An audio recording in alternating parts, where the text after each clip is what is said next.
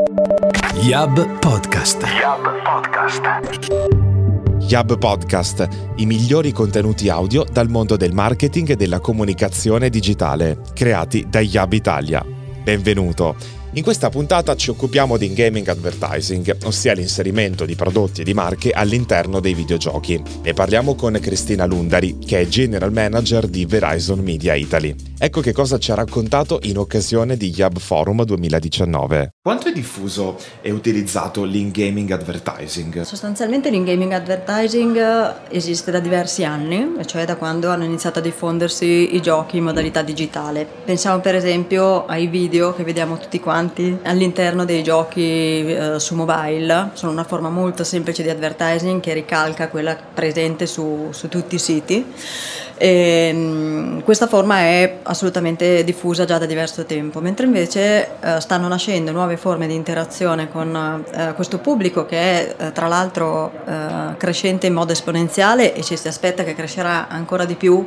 una volta che il 5G consentirà a eh, miliardi, ulteriori miliardi di persone di avvicinarsi a questo gioco perché cadrà diciamo, la barriera d'ingresso, non ci sarà bisogno della console e quindi si potrà giocare in streaming su PC, su qualsiasi device connesso e quindi dai 2 miliardi di giocatori che sono oggi ci aspettiamo che diventino eh, ancora di più. Il mondo del, del, gaming advertising digitale sta diventando sempre più interessante, conosciamo tutti dei fenomeni come per esempio Fortnite di cui si è parlato molto recentemente, ehm, sono fenomeni interessanti che vanno anche al di là del gioco di per sé i ragazzi entrano uh, in questa dimensione virtuale per intrattenersi gli uni con gli altri, non vanno solo per fare delle battaglie, solo per fare delle competizioni, proprio incontrano i loro amici che si connettono dai loro device all'interno di questo spazio virtuale.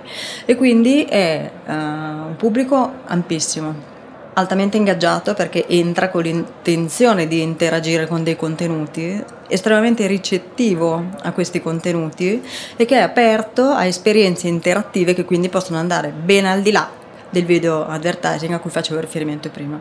Sono tantissime le aziende che hanno iniziato a fare sperimentazioni in questo ambito, aziende anche molto note, da Coca-Cola per finire fino a Louis Vuitton, quindi un brand della moda che ha deciso di produrre delle skin uh, da offrire ai propri utenti che vestono il proprio avatar.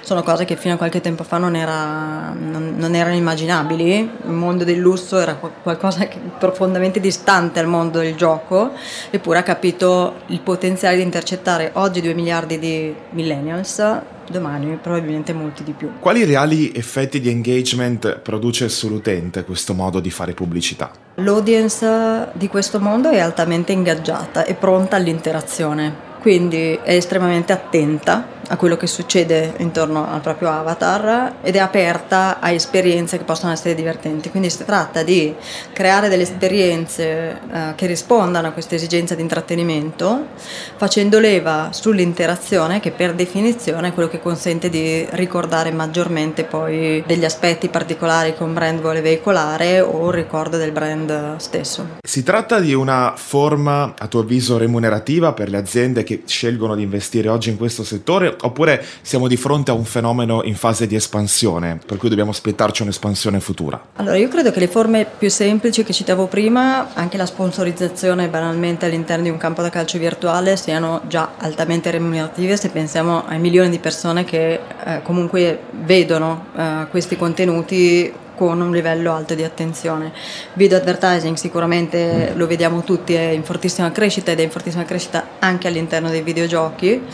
Uh, queste nuove forme di uh, interazione uh, più articolate secondo me possono produrre un risultato ancora più grande anche perché poi tutti ne parlano quindi non accedono semplicemente i giocatori a queste esperienze ma il semplice fatto che siano innovative, creative, altamente ingaggianti poi fa sì che anche un pubblico che vive al di fuori di questo ambito ne, ne senta poi parlare. E quali sono sono le strategie più collaudate al momento di in-gaming advertising? Credo che um, ci siano quelle più classiche già citate e poi um, quelle che dal mondo reale si stanno spostando nel mondo virtuale. Penso per esempio alle sponsorizzazioni.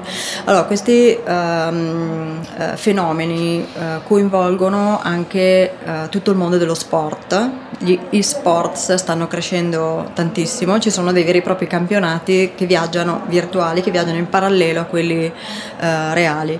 E così come si sponsorizzano dei grandi atleti nel mondo reale, le aziende sportive, automobilistiche, di beverage, hanno compreso che sponsorizzare anche il giocatore virtuale sia quando è nella vita reale, quindi si sta recando nei luoghi dove poi avviene la competizione, sia all'interno del mondo virtuale con appunto dei, dei, delle skin cosiddette che vestono l'avatar. Quindi la sponsorizzazione oggi è a 360 gradi.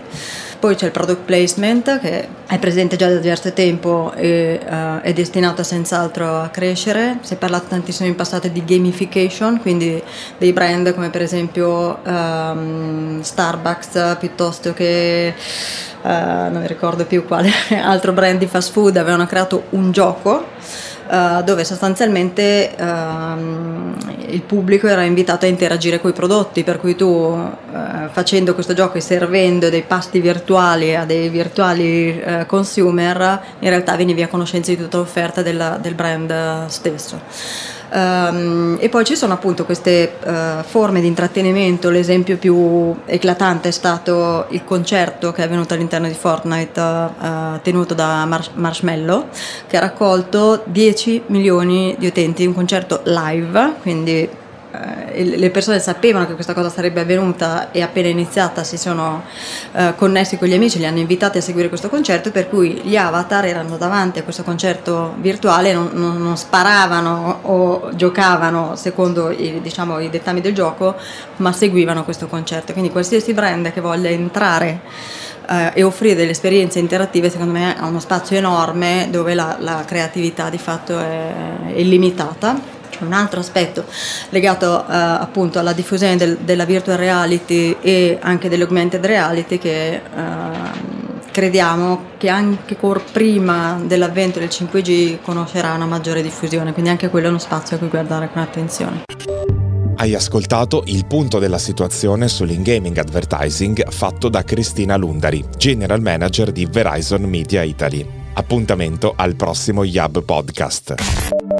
Yab Podcast. Yab Podcast.